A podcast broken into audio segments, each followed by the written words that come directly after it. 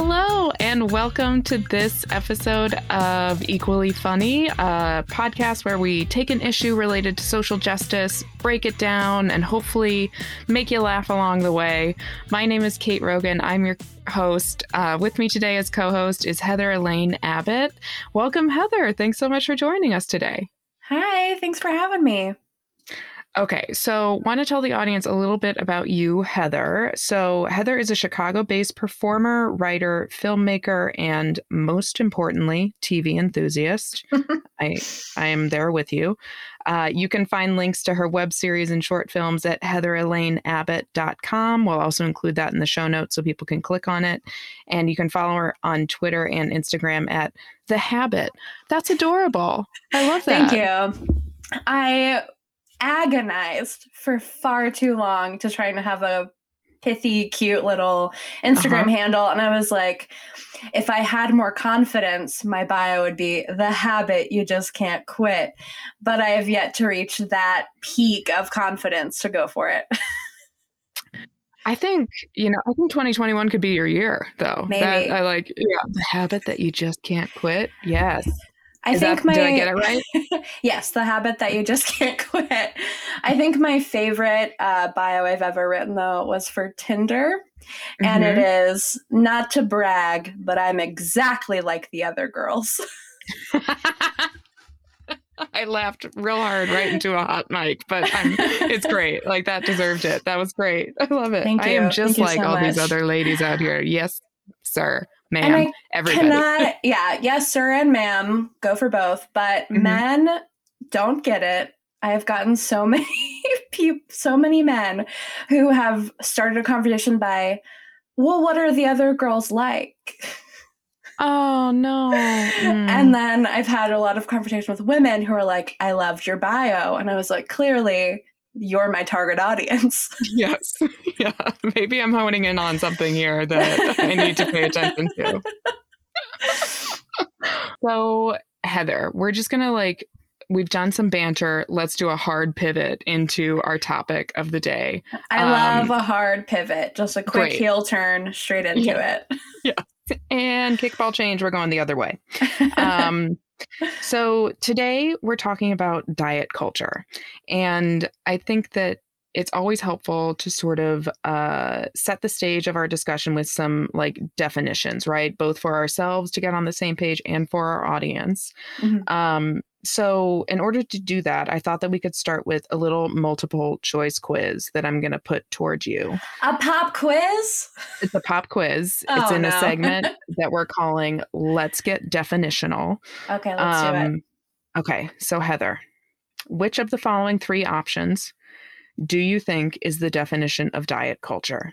So, is diet culture A, a Reddit community dedicated to elevating a lifestyle designed around Diet Coke, drinking it, cooking with it, decorating with the cans and bottles, and ultimately taking down Diet Pepsi. So that's mm. option A. Okay, okay. Option B is Diet Culture, a t shirt shop based in San Francisco that creates opportunities for customers to get deeply in touch with the tie dyeing process while learning about the city's counterculture history. Do you get it? Dye it culture. Oh, okay, okay. I see it. I get it. I understand. mm-hmm, mm-hmm. You're welcome. Um, Thank you so much. so that's option A and B. Now, okay. Diet is, Diet Coke Life is uh-huh. A. Incredible pun is B.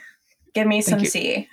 okay, ready for option C. Or is diet culture a shitty system of beliefs that worships thinness and equates it to health and moral virtue, promotes weight loss as a means of attaining higher status, and oppresses people who don't match up with its supposed picture of health, thus disproportionately harming women, femmes, trans folks, people in larger bodies, people of color, and people with disabilities, damaging both their mental and physical health?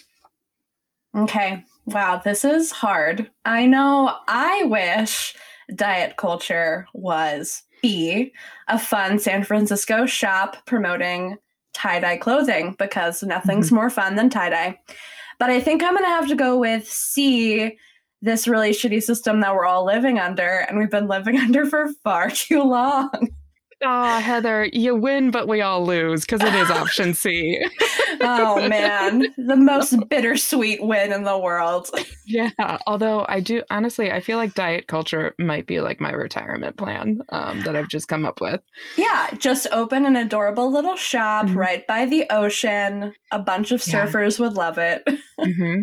And like, I feel like it could be like one of those like new ver- like a reincarnation of like the paint and wine like nights that you get to have. Ooh, so you get to like tie dye and like have cocktails. Uh, maybe, mm-hmm. yeah. All right, yes. but it is it is option C, and I did I pulled that definition from Christy Harrison's website. I'll include a link to it in the show notes so people can find it. It's a bit of a mashup of several um, several definitions of hers, but uh, I find that it's really a helpful place to start. So mm-hmm. It's this shitty system of beliefs that does all sorts of damage. I thought um, up next, what we could talk about is sort of like some of the history. And I did some research for the history, and then um, we'll dive into current stuff, current ways that diet culture is still being an asshole. Um, I love it. But up first, let's go for some history. Let's go okay. for it. Great. I'm glad you're on board. Thanks so much. Let's hop in our time machine, go back mm-hmm. to the past, see if it was as bad as it is now. is the past as bad as 2021? I'm not sure. I think probably bad also, but different, like a different yeah. accent of bad. Yeah, exactly. Just a different flavor. Yeah. yeah.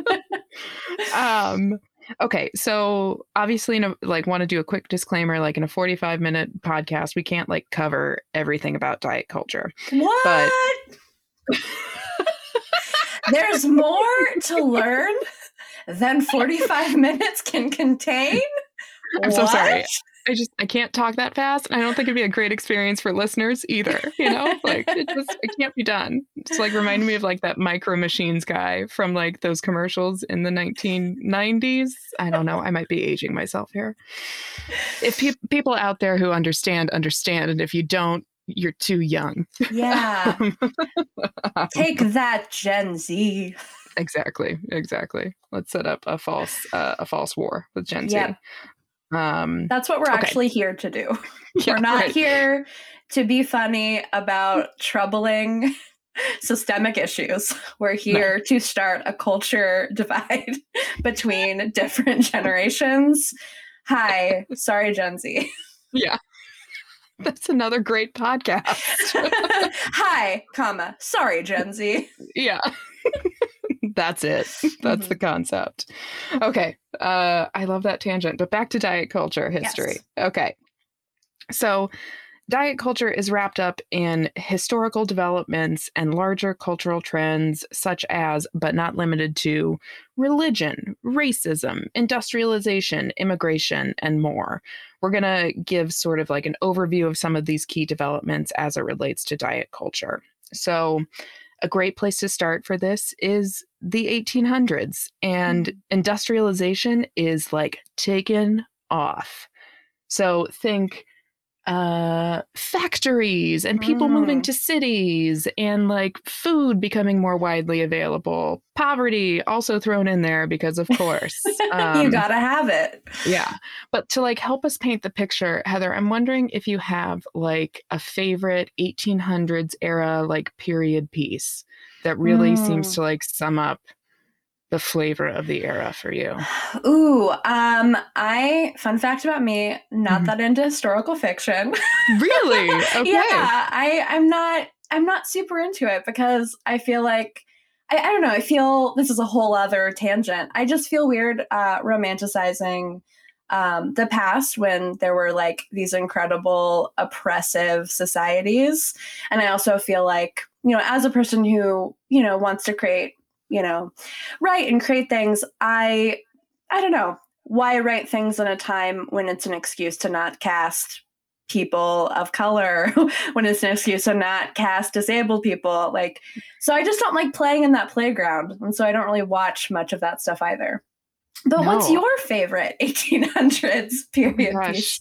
Like i i feel like i thought a lot of those things about period pieces and you've just articulated them in a way that I'm like, yeah, I was already I was thinking a lot of those things. Mm-hmm. And at the same time, the costumes. I um, mean, beautiful. Beautiful costume, beautiful restrictive clothing. Oh just... yes, ah, so many corsets. yeah. Oh yeah. Speaking of the thin ideal, um, mm-hmm. I I guess like one of my favorite period pieces that came to mind was North and South, and mm. it's actually all about sort of like this woman moving from like southern England to northern this rich girl moving from southern England to northern England and how she finds it very hard to be in an industrial town. Um, mm. Um, but it's also about sort of like the rise of the demand for cotton like as a okay. mass produced fiber, which I found really interesting. But it is very white. It's very white. Oh yeah. um, so you know, some good, some bad, but great costuming in that episode yeah, as well. Beautiful, beautiful costuming. Mm-hmm, mm-hmm. Okay, so we're we're in the industrial period. Yes. Um, and it is causing all sorts of changes to the status quo. Like we said, people are migrating to cities, food production is on the rise. And as we just touched on, we also have the introduction of mass produced clothes that people can buy in stores with like sizes that are dedicated mm. to them. Up until then, people were wearing clothes that were either like custom made and very expensive or like custom made and made at home because yeah. that's the only way that clothing got made. And so it's just really fun that like I think in the 1800s there had to have been some people in fitting rooms in stores just like going through something we've all been through in a fitting oh, room. Yes. I mean the the fact that we go to a public place, go behind a little door, and take off all our clothes and put on other clothes other people were naked in. is wild. It's an it's insane concept. And then you add in the fact that they're lit horribly. I mean, maybe back then it was like candlelight, so like you looked kind of mm-hmm. cute.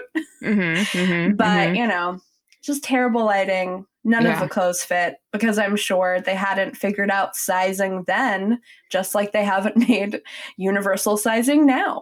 No, no, it, has been a crapshoot from from the jump. yeah, one hundred percent. Okay, so as we have like the rise of fitting rooms, um, we also have sort of people and society having a lot of reactions to all these changes to the status quo generally not great reactions to change. I think mm. uh, that's also a theme that just keeps showing up. in oh, all of, yeah. People all with stuff. all the power don't like mm-hmm. for anyone else to have any power. Yeah, yeah, exactly. Um, and so I found this quote from historian Emily Contois, and I'll include a link in the show notes. Um, she said, In the mid 1800s, the rise in immigration led to middle class anxieties. Part of the rise of a thinner ideal to define a middle class American citizen was this contradistinction to the stout, sturdy immigrants. Those mm. are in hmm. quotes because that's not something I would say. Um, no. yeah, but it is. Uh, it does help sort of define what was going on with some of these middle class anxieties. Also, around this time, super fun racist theories on evolution are also making the rounds. Love it. Uh, to support the lie that white dudes from Northern Europe are just the bee's knees and everyone else belongs under them in the hierarchy. So, bigger bodies and physical traits associated with non white, non cisgender, non heterosexual, non aristocratic men from Northern Europe were deemed less desirable and started to be seen as sort of markers of less civilized cultures. So, they would use, they would go out and like measure people from different, like, ethnicities and origins and try to make like big, broad, sweeping statements about about sort of civilization and um, health and desirability and morality based on these measurements when we know that people measure all differently within yeah. and across ethnicities and races. So it's very interesting. Can you imagine the flyer that they put in the town square that's like, hey, come on inside. I want to mm-hmm. wrap some tape measure around you and mm-hmm. only mildly verbally assault you while I do it. Yeah.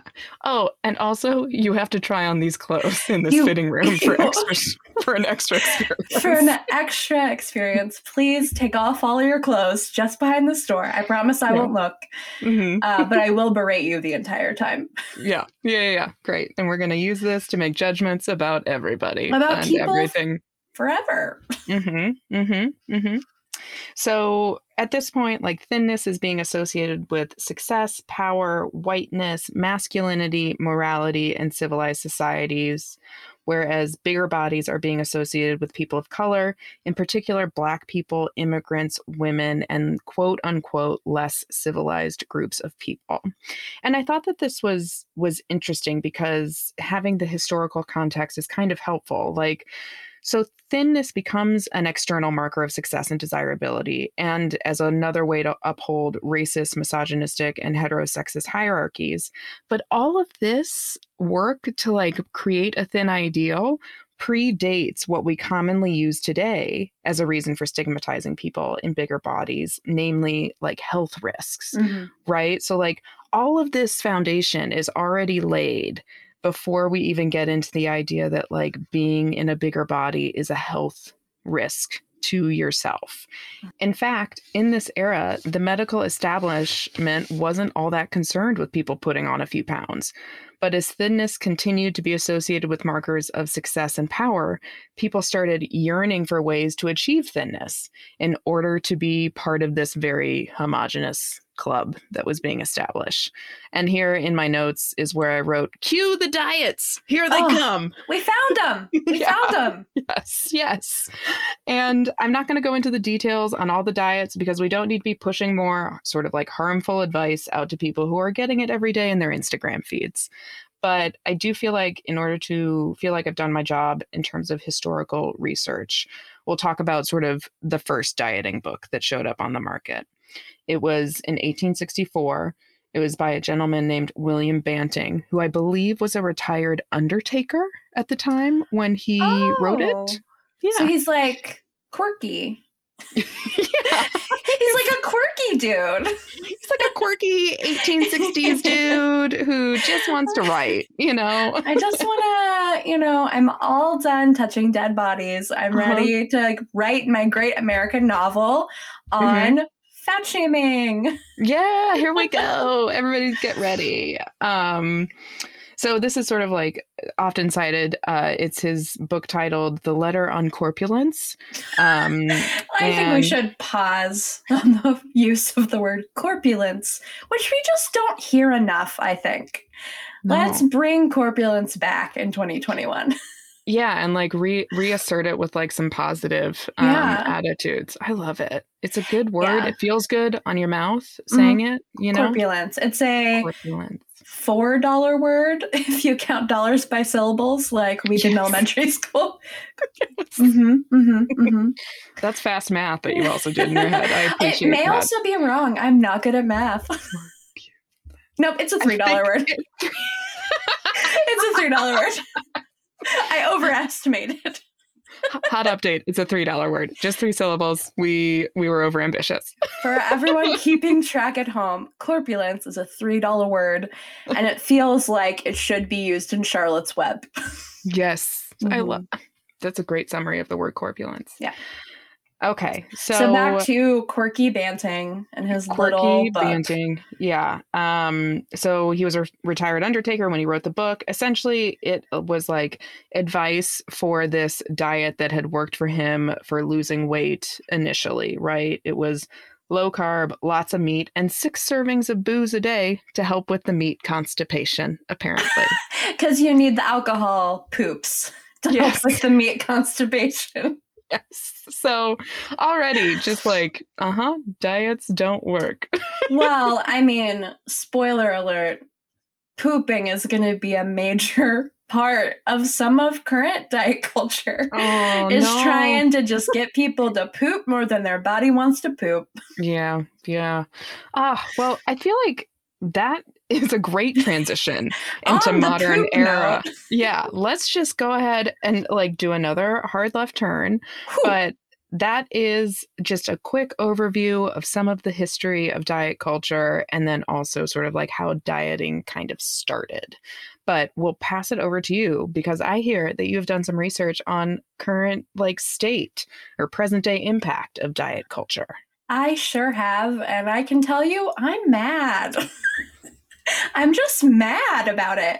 Um, so, you know, in the, I would say like there's a very pervasive idea of body positivity just like radiating through social media right now. And it's been kind of co opted and distorted and taken away from the original introduction of it. Um, but even despite people shouting, love your body, celebrate your body, people are still uh, constantly affected by the diet culture that's been a part of our society since uh, the 1800s, it yeah. seems. Um, yeah. I mean, if you just like look at social media, especially as we are, you know, approaching maybe the pandemic being over, I don't know, feels risky to say that because who knows what will happen. You know, more more and more people are getting vaccinated, talking about losing the weight that they've put on from the pandemic because naturally people have just not been as active. They've been just kind of vibing for a year because you had to. The world was bad. mm-hmm. in a different way than usual. Um, so there's just a lot of talk on social media about losing that pandemic weight. I mean, we see it every year as the year ends. I think the most common New Year's resolution is to lose weight. Um, people talking about beach bodies as the summer approaches, talking about fitting into their swimsuits, all this stuff. It's so rampant, even as people try to preach body positivity it, you feel it in your brain. Um, and I think social media plays such a big role in it, especially through influencers and celebrities on mm. social media. Not that they actually use the things they're trying to sell you. Um, yeah. I think one of the worst uh, criminals in diet culture is flat tummy teas which are literally laxatives talking about poop. Uh, and they um, I read an article about flat tummy teas and the way that they invaded Instagram, and some people who worked for flat tummy teas um, who were interviewed anonymously for the article because they worried about reprisals from the company mm-hmm. talked about the way that they were given uh, profiles of different Instagram um, influencers to go after. They didn't want people who were like perfect body. They wanted people like stay at home moms, like a lot of mommy bloggers. Um, to and they didn't even care if they used the flat tummy teas. They just wanted them to promote them.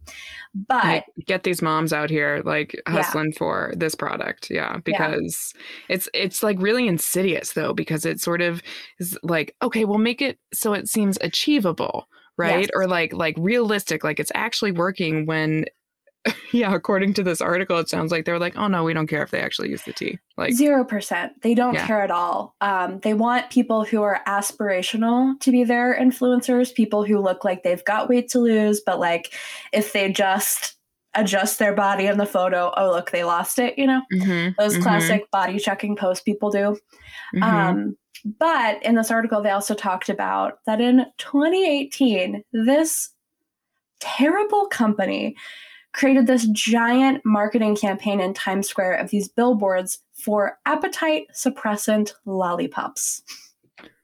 Oh, cool. So it's a diet, but it's candy. So it's, it's, candy, so it's fun and cute and quirky. Yeah, and you should probably like give it to your kids.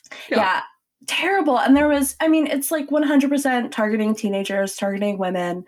Um, and there was a, a, giant backlash against the company. Um, Jameela Jamil um, who she was on the good place if you ever watched that show she was a model and a presenter in the uk she has a um, a company, maybe a company, definitely a podcast called I Weigh. Um, and she does a lot of activism maybe, on Twitter. maybe she's also being aspirational and it's like, I'm going to start with a podcast, but then we'll grow to a company. Then we'll be a company. Yeah. yeah. um, but she's like constantly calling out mm-hmm. diet culture and the way that people are body shaming.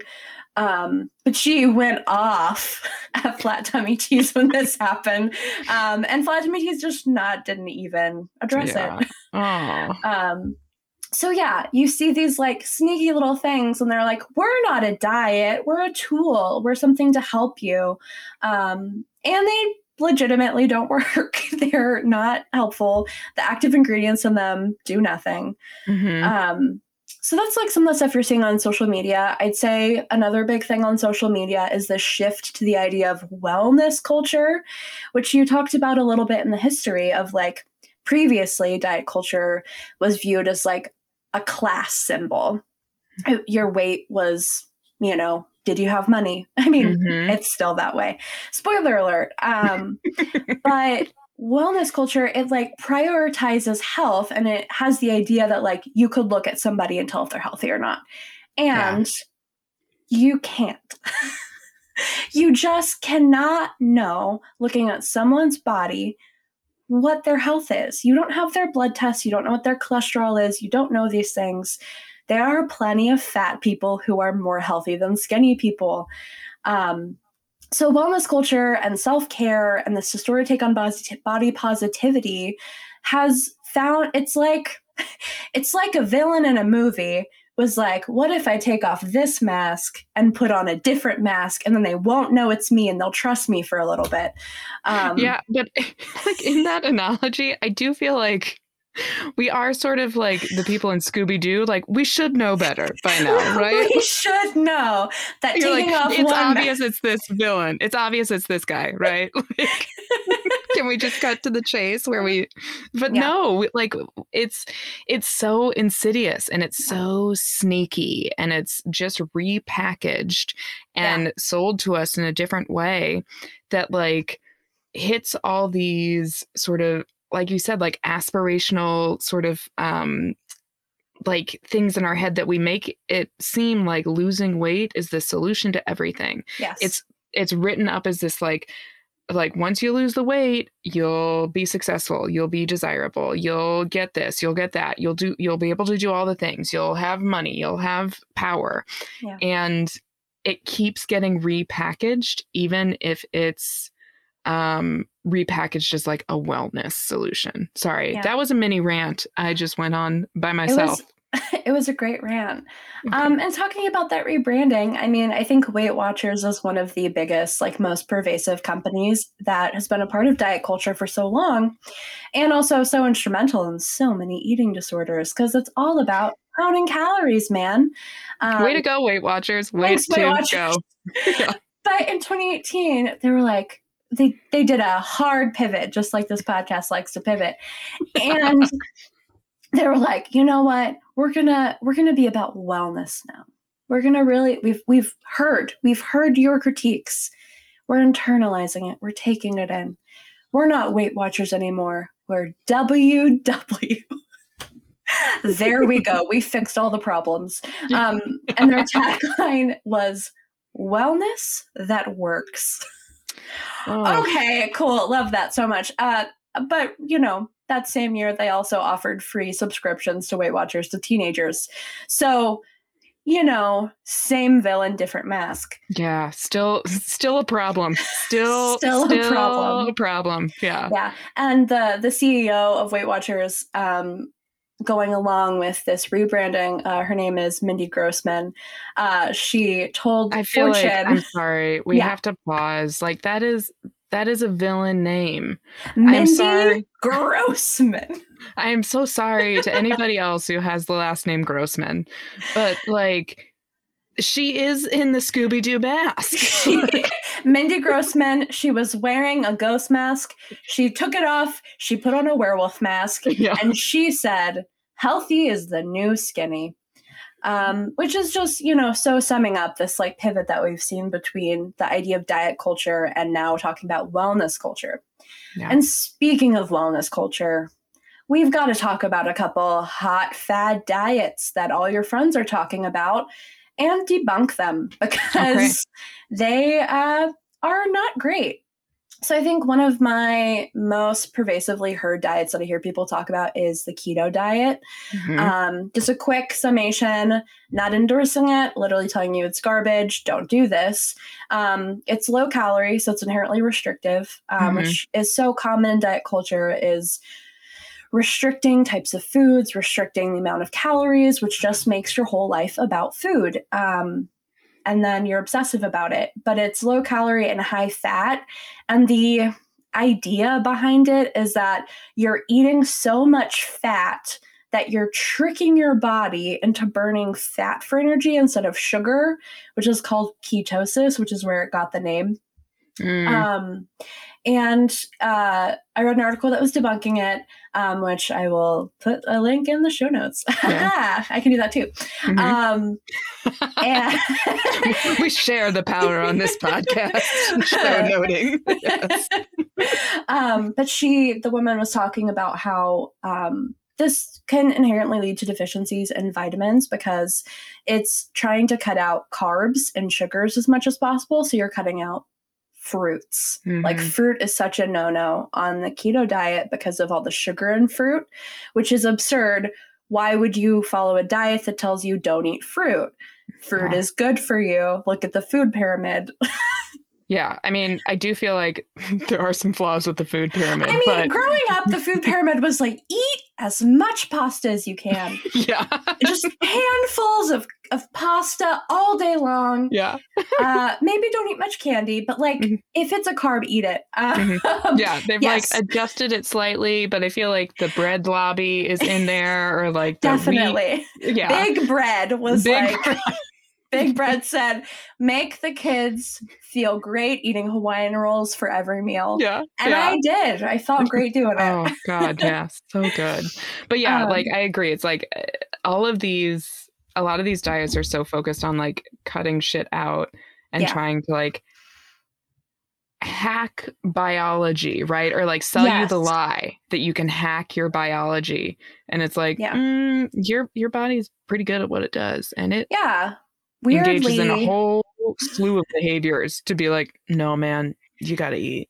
Yeah. Yeah. Also, spoiler alert. Um, this is referencing uh, something I read in which I'll talk about later. Aubrey Gordon's book, who she's a fat activist. Uh, what mm-hmm. we don't talk about when we talk about fat, she talks about a lot how when you diet, your body holds on to things because it is freaking out. It's freaking out. It goes into um, a starvation state. And it's like, hold on, let me hold on to all this stuff. I don't want to let it go because I'm not getting what I used to have. Um, and your body will actually slow your metabolism when you are. Mm-hmm. Restricting your calories so that you are not processing things as fast. So, your body doesn't want to lose weight. Your body wants the weight to do its job. Mm-hmm digression. Sorry. Um, yeah. but the, the other thing about the keto diet, you know, deficiencies in vitamins, um, and also the high levels of fatty foods can lead to health problems for some people. Like there are people who are like, I had type 2 diabetes and I got off it with, I didn't have it anymore because of keto. Um, but the woman in the article was talking about how, like, sure, maybe that worked for you, but like a lot of people with type 2 diabetes need carbs like mm-hmm. part of the medication that diabetics are on requires you to eat carbs to make sure it's working, to make sure your body is processing those things. And so restricting it could also make you sick. Um, so keto diet, garbage. Uh, yeah. incredibly restrictive, absurd. Um, this one is one of my favorite dumb diets because mm-hmm. everyone sounds so dumb when they talk about it. The paleo diet, which the whole idea is that you're eating like our ancestors. Ooh, mm. um, mm-hmm. it's really restrictive because the idea is like you can't eat the stuff that the cavemen wouldn't have had, uh, I yeah. guess. so, no grains, no refined sugar, no processed foods, no dairy, no legumes like lentils or beans, no wow. farting if you're on the paleo diet. um, so, let's debunk it. Uh, hunters and gatherers did eat carbs. Okay. Um, okay. Good foundation to start with. yeah. So you're wrong already. Uh, also, there's no one paleo diet. Like people in different cultures have always eaten different foods because they're eating what the land gives them. Not every country had the same livestock. Not every country had the same plants that would grow there. There's no one paleo diet. Shut up, you dumb people. um, also, our bodies have evolved to eat modern foods. Like, come on, mm-hmm. guys. We can mm-hmm. process the foods we have. Paleo diet, garbage. Garbage number two. Yeah. Garbage number two. Um, this one I think is like incredibly insidious. Um, the whole 30, because it's like the idea is that you are taking 30 days to um, be incredibly restrictive. And the thought behind it is it's to help you get rid of your cravings for these things forever by mm. cutting them out for 30 days. So, like cutting out all sugar, all sweeteners, all grains, all legumes, all dairy, all alcohol for 30 days. And then the idea is that you will not have cravings for those things anymore. Um, but surprise, surprise, when you restrict things, you want them more. Guys, like that's not going to get rid of your cravings. When you put something in a bad category, your brain becomes so obsessive about it and it like becomes a thing you're putting on a pedestal. If you say, I cannot eat ice cream anymore, all you're going to want is ice cream. If you mm-hmm. say, I can have ice cream occasionally, yeah. you're not going to want it as much. Guys, like it's obs- the, the, the messed up thinking your brain gets in when you go on these restrictive diets sucks so mm-hmm. bad. Mm-hmm. Um, and because it's so restrictive, it espouses the idea that your worthiness is tied up to your weight, that your appearance and your ability to resist temptation. And it becomes a moral failing if you fail to do the whole 30, um, which, hi, hello, welcome to eating disorder land, man. Mm-hmm. You're right mm-hmm. there. Um, so whole 30 garbage garbage garbage i've known so many people who've done the whole 30 and their social media presences during this time are all about food all about yeah. what they can't have all about i'm so proud of myself i didn't eat a donut today i'm so proud of myself that i only have five days left i can't mm-hmm. wait to have my cheat day mm-hmm. at the mm-hmm. end and it's like guys come on it's yeah. i get it i mean we all grew up in it and it sucks but you when you go on these incredibly restrictive diets you're making your whole life about food and your whole worth about food and that's so so damaging mm-hmm, mm-hmm. um and i yeah have, i mean i yeah. think sorry i think like one thing to say is like like we get the desire to lose weight right yeah, like it is definitely. it is the ocean that we swim in it has been pumped into us as like the key to success and beauty and health and wellness and these diets are really, really tempting in a lot of ways because they are often pitched as like holistic and or quick fixes yes. to a lifetime of thoughts that you've had about your body because of diet culture. Yeah. And like the people who participate like we get it, right? Like we get wanting to to participate in these diets. It's such like a high to think that like this is going to be it this is the fresh start this is the thing but it's so damaging like the yeah. the end product is so damaging um in a lot of ways but anyway we've done through we've gone through three garbage ones yes, is three there garbage. is there more yeah this is i think a super hot one right now intermittent fasting mm-hmm, mm-hmm. is super big especially with tech bros because they want to uh, my ex is a tech bro so gotcha. i have an opinion about people who want to sit in a dark room and code and not look at anyone for mm-hmm. 55 hours. Um, this feels personal. Yeah. It's a bit personal. But the idea behind it is that um, you're only allowed to eat within an eight hour window during the day, mm-hmm. um, which the only the studies that they did the only link they found between that and weight loss is that it may result in calorie restriction just because you're eating for less hours of the day. Mm-hmm. But they also found in the study that you know, a lot of people didn't actually lose weight from intermittent fasting, and a lot of people actually lost muscle mass because of it. Yeah. Um, so it can be incredibly damaging, like all of these. Mm-hmm. Um, mm-hmm. So we've debunked four diets that you might be seeing on social media right now. Yeah. Um, and I think it's important to just talk about like there's nothing wrong with wanting to feel good, your body feel healthy, yeah. making sure you're taking care of yourself. Like that is important. Um, but there's no quick fix. And that's what diet culture sells you. It sells you the idea that if you just follow these strict rules, you'll wake up and you'll be tinier. And the fact is, like, some people will never be tinier. Their bodies are just bigger bodies. And that's okay. And that is perfectly fine. Yeah. And I think like like where I like come down on a lot of this is that like diets inherently take you out of touch with your body right yeah. like they they impose these artificial rules that you're supposed to follow, which completely disengages you from listening to your own body's signals, right? Yeah. And I think that, like, the way what that does is it makes you not trust your body, right? Yeah. And some of the, inst- like, sometimes, like, if you there will be times when you start craving vegetables. There will be times when you crave sweets, and all of yeah. those things are okay and just normal. Being in touch with your body and allowing those things to happen is a, I think, like, I don't want to be prescriptive, sure, but at the same time, it's like dieting isn't the solution. Correct. And, countless studies have proven that like diets can be sort of successful for initial weight loss for quite a few people, but only a tiny, tiny fraction of people are able to maintain weight loss for more than two to three years. Yeah. And then you've put yourself through this restrictive um, food obsessed, like uh, good, bad, moralistic judgment of yourself and your behaviors around food for this diet that ultimately isn't a solution. And yeah. it takes you out of touch with your body and your body's natural ability to help you find foods that taste good, that yeah. are nutritious and fulfilling.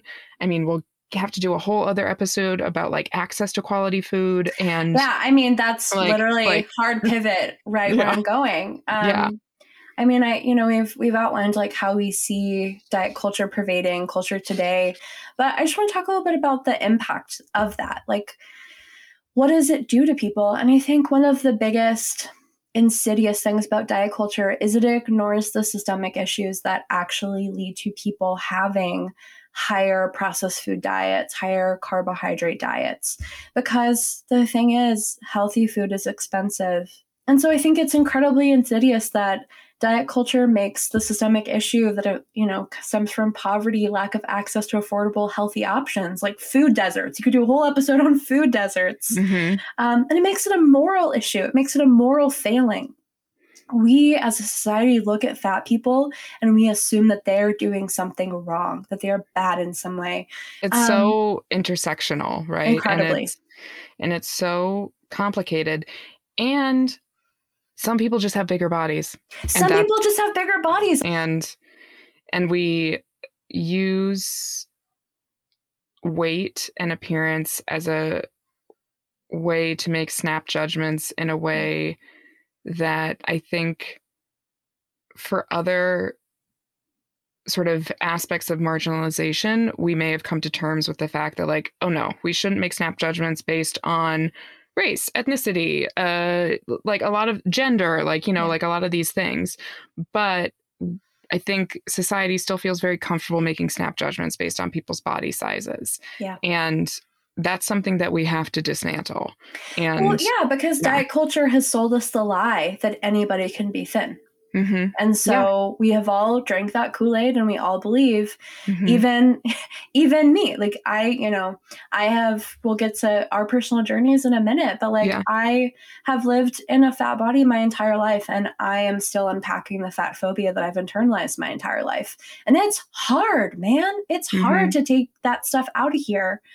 Um, I did want to touch on one last point about how it's impacting yeah. people. We have to talk about it. Eating disorders, man. Like, obviously, we have diet culture is a gateway to eating disorders. And you know, we we know the classic ones. I don't really want to get super into them because it can be incredibly triggering for people. Um, I want to talk about this newer diagnosis that came around in the 90s um, that is an obsessive focus on healthy eating, marked by an increasingly restrictive set of rules called orthorexia, um, which I think also ties into this, you know, shift we talked about from diet culture to wellness culture. The, you know, fixation on like eating only healthy food, not being able to think about other things, becoming incredibly obsessive in your social media accounts, who you're following, following all these healthy things. Like even putting health on a pedestal as opposed to thinness can also lead people down a bad road, um, which is really hard. Um, and then I wanted to share a quote with um, with you from a woman named Jennifer Rollin, did an interview with US News, and she's a social worker who specializes in eating disorders. And she said, um, Want to know the easiest way to become obsessed with certain foods and potentially start binging them? Cut them out of your diet. When we restrict certain foods, it increases the appeal and may cause us to feel out of control around them. Restrictive diets have real potential for harm. And I think that just sums it up so much. Like, when we demonize things, they become giants in our mind. And mm-hmm. we have to mm-hmm. take the power away from food. We have to stop calling things bad or good.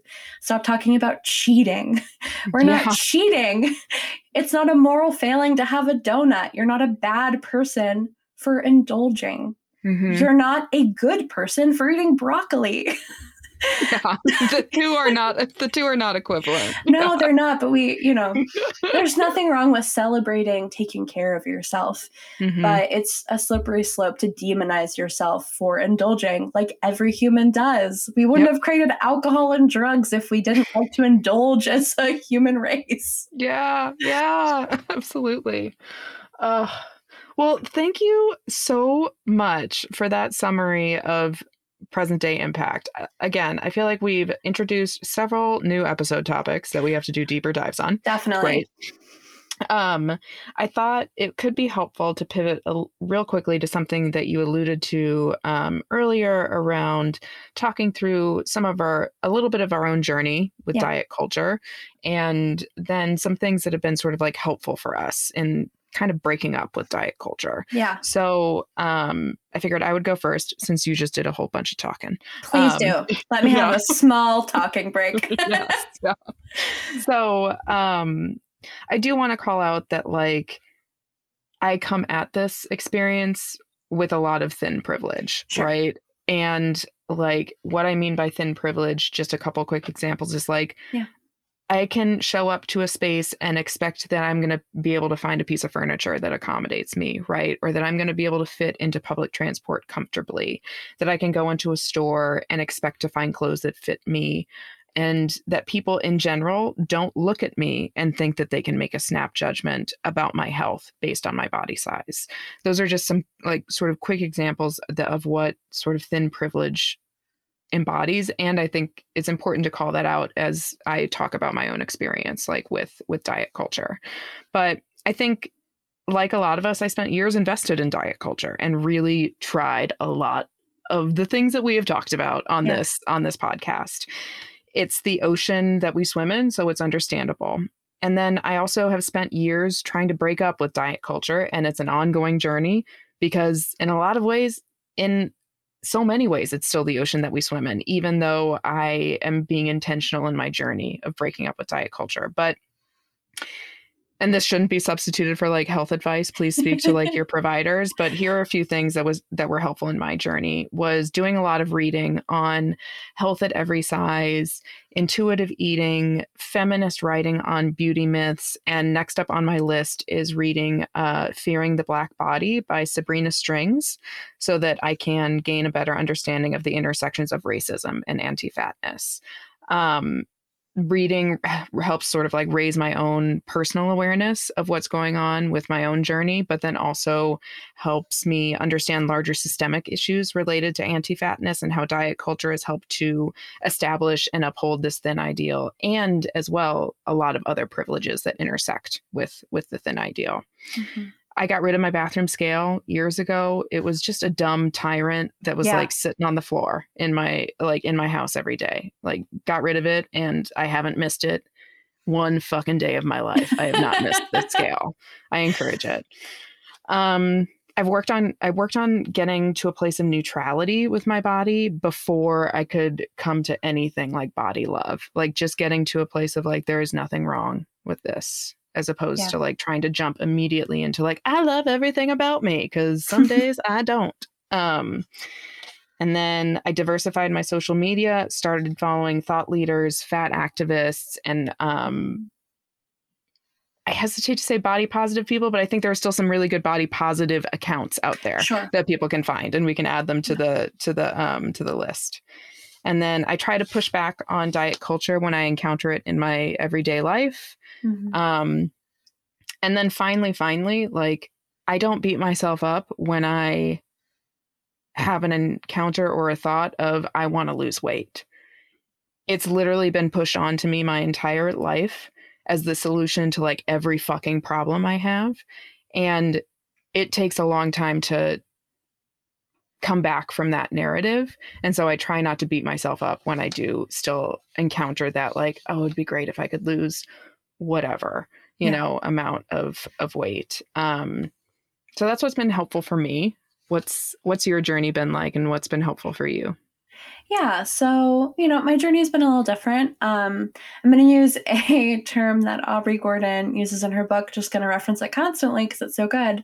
Um, so she uses um, a couple definitions to describe like gradations of fatness, which also references how close what its proximity to thinness is and the privilege that come with that. So, um, according to her definitions, I'm a small fat. Um, that's generally like people on the lower end of plus size, like size 14 to 16 which basically means I can shop in stores some places, not everywhere. Some places I have to order online. I'm the smallest size at Torrid, uh, which is a pretty amazing uh, plus size website, which loves a lot of great clothes. But, you know, my journey, I've always been in a bigger body. I started wearing plus size clothes when I was in high school. And I was so pressured by the world to be smaller. It felt like my fault in some way, even though from the beginning of my life, I was just a chubby little kid. Like some kids are built differently. And people have always felt open to comment on my body, to assume behaviors um, of me because of that. When I was in high school, I had. Um, I was incredibly active in high school, doing stuff all the time, uh, but you know, wasn't small. And I had a friend who was a dancer who one summer I was interested in starting like a workout plan with her uh, because I really like dancing too, and I wanted to do this stuff with her.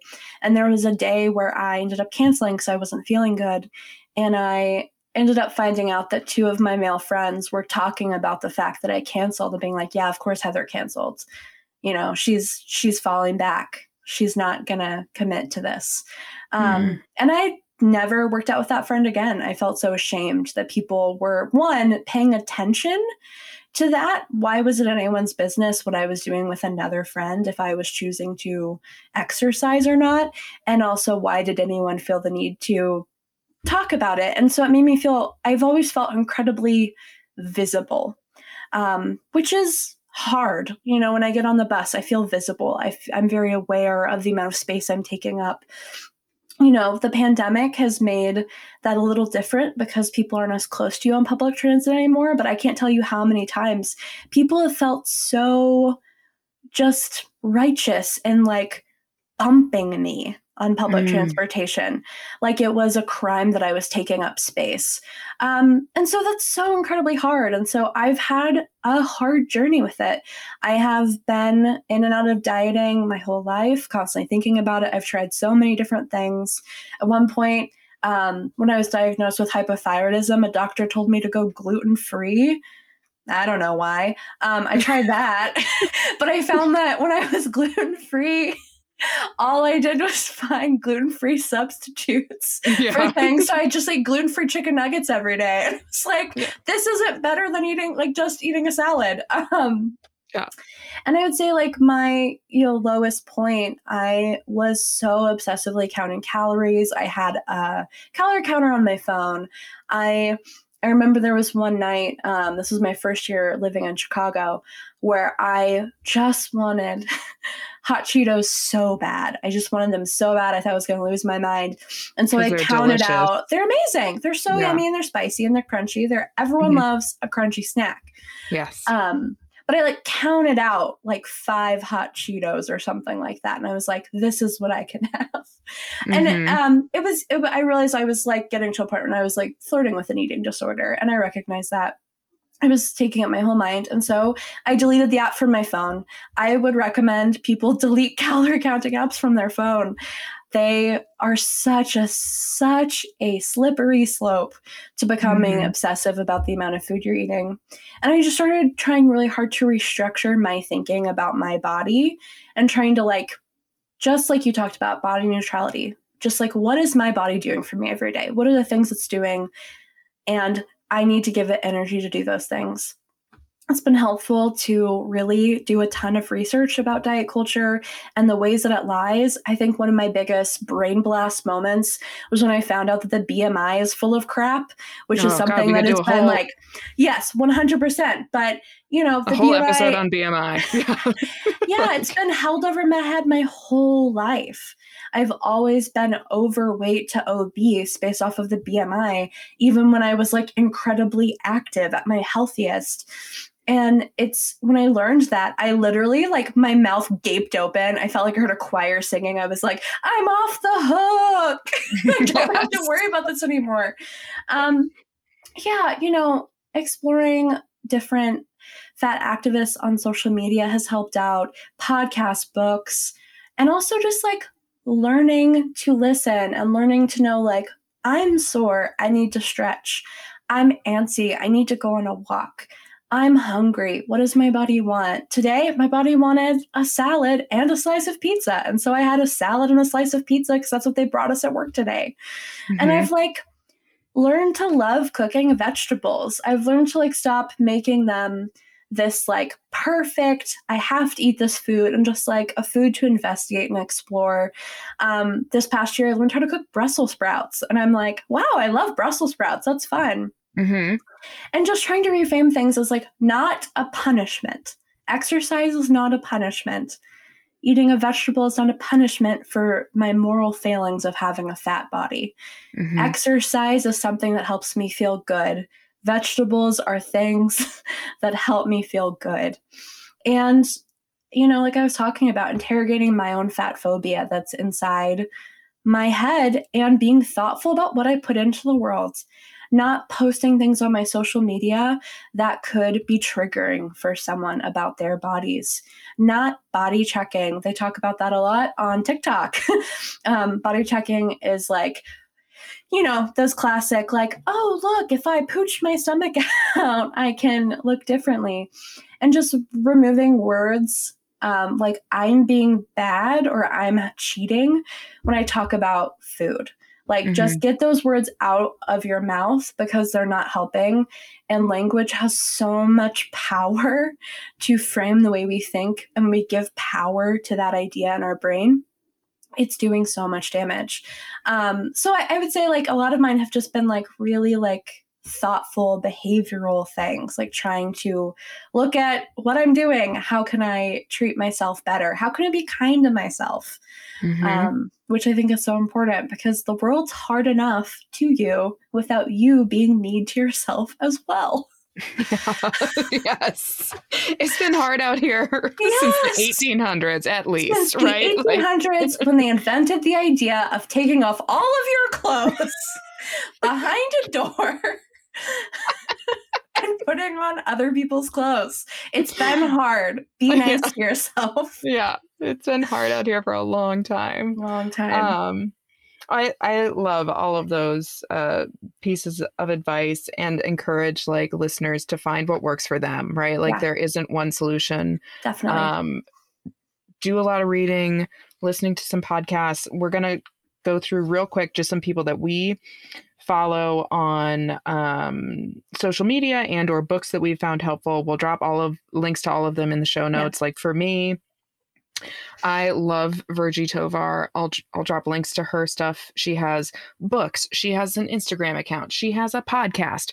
I saw her one time at the San Francisco Bay Area Charles Dickens Christmas Fair and just like was like, "Oh my gosh, it's a celebrity that I see on Instagram every day." Yeah. She's lovely if you're interested in learning more about health at every size, I would check out Lindo Bacon's work. They are amazing at writing about these topics and really sort of sharing a lot of like the scientific stuff around what dieting tries to do to your body and how your body is amazing at outwitting all of that shit. Oh, yeah. um, so we'll include links to their work in the show notes. Um, and then also would say like if you have a library card, check out the Libby app. You can get these for a lot of these books um, through your local library or try to shop local. And then also we'll include some links to Christy Harrison's podcast. Um, she just goes into much deeper detail on so many of these topics in a way that's really helpful. And um, I'll pass it over to Heather now for some of her her yeah. top um, top folks. So uh, I talked about it constantly. Um, Aubrey Gordon is an incredible fat activist. She's also a queer woman, and she recently wrote a book that just came out called "What We Don't Talk About When We Talk About Fat." I'm like a third of the way through it right now, and it is so incredibly well researched. So much amazing information, so many statistics, so many things, and it's staggering. Like I like have to take breaks because I'm just like, wow, like this is all lies. Um, and she also has a podcast, if you're not a book person, called Maintenance Phase, which she hosts with um, a man named Michael Hobbs, which is so fun and it just debunks diet culture. They have an episode about Dr. Oz, they have an episode about The Biggest Loser, which is one of my favorite ones because they really take that terrible reality TV show to task. Yes. Um, they really go for it and talk about how incredibly harmful that was. And my family was a the biggest loser family. So I do have a lot of deep connections to that one.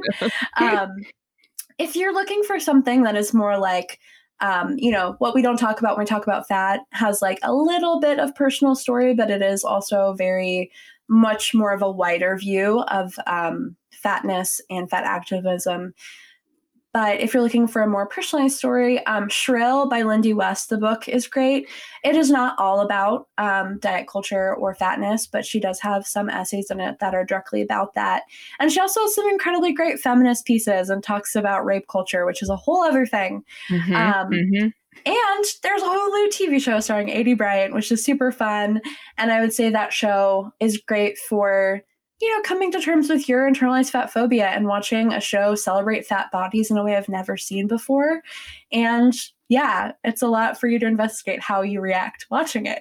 Mm-hmm, mm-hmm. um, and if you are interested, if you've got some spare dollars lying around and you would like to give some money some places, two places I would recommend is you could donate to the National Eating Disorders Association, which you can find them at nationaleatingdisorders.org um, to help support them on the work they're doing to help people with eating disorders, research to help support getting over eating disorders, all that stuff.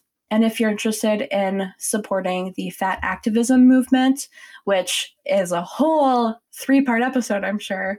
I know. Um, you could donate to the National Association to Advance Fat Acceptance, which their website is naafa.org. Oh, so much good stuff. Mm-hmm. And I feel like we've talked about like a lot of heavy stuff. oh yeah, I'm tired. I know. I was like, oh man, we've covered a lot, and it happens every episode. So, yeah. I would love to close with a segment that I'm calling "shit that legit doesn't matter" Ooh. because we just talked about a lot of shit that matters. Definitely. Um, so you mentioned at the at the top in your bio that you are a TV enthusiast, and I am. I was wondering, like, you also, like, in some of our phone calls, you also mentioned that, like, I love my crazy ex girlfriend. And so I came up with this question. Okay. I was like, is there a TV show that is not a musical that you would like to see translated into a musical? Ooh, okay, this is fun. I love this. What a nice palate cleanser. Um, yes, love Crazy Ex Girlfriends. If you haven't seen it, please watch it. It is so great. Not about fatness, but it is about mental health, and that is another thing I'm passionate about. Uh, mm-hmm. And also musical theater. I do have a theater degree. it's getting me nothing. um, uh, so okay. Um, if I were to turn a non-musical TV show into musical, I think I have two answers. I have a answer of something that I think would be garbage but fun, mm-hmm. and something I think that will like actually like improve the story. So okay. I'll do the garbage one first. I think a musical version of Pretty Little Liars would be the most exquisite trash because right. the drama on that show is so heightened that like it's surprising that they aren't bursting out into song constantly because boy everything is the end of the world um and i also my i i started rewatching pretty little liars this weekend because i had a cold which i haven't had in a year and i Mhm. coped by watching trash um but my favorite part of every Pretty Little Liars episode is at the very end, right before the credits, when we check in to see what A's up to, and A's doing like little arts and crafts and Mhm. talking to shop workers. I think there would be an incredible little mini song at the end of every episode of H being like, Scoo boop, be doop, making this little heart. I'm not gonna send it. You're never gonna see it again. It's just for me. Oh my gosh, we already have you, like you already have a hook. I love it. yeah. Um, so I think that one would be just delicious trash. Mhm, mhm. Um, but one I think actually could like improve. Um, I have complicated feelings about Marvel um, because capitalism ruins everything. Mm. Um, but I uh, I think WandaVision, which I have complicated feelings about um, because Marvel and synergy and trying to set up the next phase of the movie franchise when they had a really good story. Um, but I think WandaVision should have been a musical. Ooh, yeah. I mean, you already have this like heightened reality because they're doing the different TV tropes. So you could Mhm. explore different genres of music in each episode, along with exploring different genres of TV tropes. Um, and could you imagine when we break out of the like TV land and Spo- Wanda just spoiler alert. Oh, I'm so sorry. Spoiler for WandaVision. What have you been doing? Um, but could you imagine just Wanda, like truly being Wanda and singing this like intense rock ballad about all of her Mhm. trauma? Ooh, Mhm. that'd be incredible. I love that. Do you have a TV show that should be a musical? Um, I don't know if it should be a musical, but it is what I've been watching recently. So I'm gonna go with that. But I recently started like season four of The Handmaid's Tale. Oh my God, heavy. And- like so heavy and just devastating each Yeah. episode. yeah. And so part of me was like, see, all of this already gives me lots of emotions. I feel Yeah. like it could be even more heightened with with music Mhm. and like musical treatment. Sure. And then I was also thinking like in musicals, there's always like the plucky comic relief character, right? Which I feel like the handmaid tale could like use a it dash needs of. it. It needs it needs them to take that filter off the camera that makes everything so desolate at all times. Yes. Oh, and like I don't know who that character would be, but I'm like I'm gonna sit I'm gonna sit with this idea that's that I'm having and think about it. I Yeah. mean, if you went Disney musical, it could be a fun little animated animal sidekick. yes, Yes. oh, Oh Fred's going around with a little raccoon that's like tap dancing all the time. And she's like, shut up, they're going to catch us. And the raccoon's like, but I got a tap. oh my god, we have found the solution. We yes. we can make And that I show also more feel like- watchable. I was like, also like with all the costuming, I feel like there's some great opportunity, like all the matching outfits, lots of great dance numbers, Mhm. big choral numbers. Yeah, I feel Yeah. like, but that raccoon, ooh, that raccoon would steal the show. Absolutely. Yeah. Oh, yeah, Um, definitely. Handmaid's Tale should be a musical.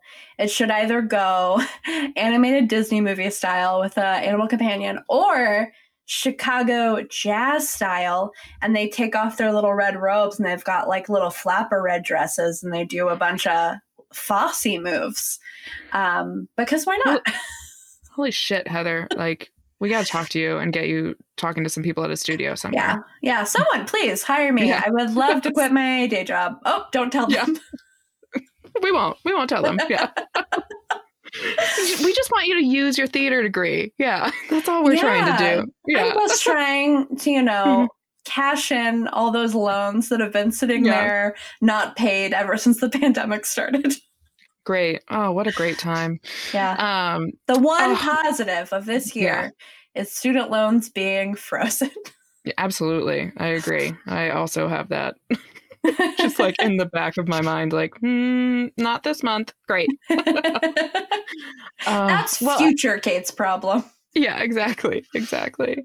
Well, Heather, it has been a delight. Thank you so much for coming on the show today and talking about this very intense issue and yeah. we only skimmed the surface like yeah but um i think that we will include lots of helpful links in show notes and uh we'll talk to you soon okay yeah, thank you so much for having me. It was a lot of fun, despite the heavy topic. Mm-hmm, mm-hmm. Like The Handmaid's Tale, like which will be a musical. Handmaid's Tale, which will either be a Fosse musical or a, the new Disney princess. Yeah. Oh, Fred. we have so many things to work on. oh, thanks, Heather. Thanks, Kate. Equally Funny is produced by me, Kate Rogan, in collaboration with each episode's co host. Our intro music is by Tim Duryea, and our cover art is by Rachel Nevers. Episodes are edited and mixed by Area Code. If you're looking to get in touch, reach out to equallyfunnypodcast at gmail.com. You can also find and follow us on Instagram and Twitter at equallyfunnypod. Equally Funny is a part of the Trident Network. To learn more about our videos, live shows, and other podcasts, please visit thetridentnetwork.com.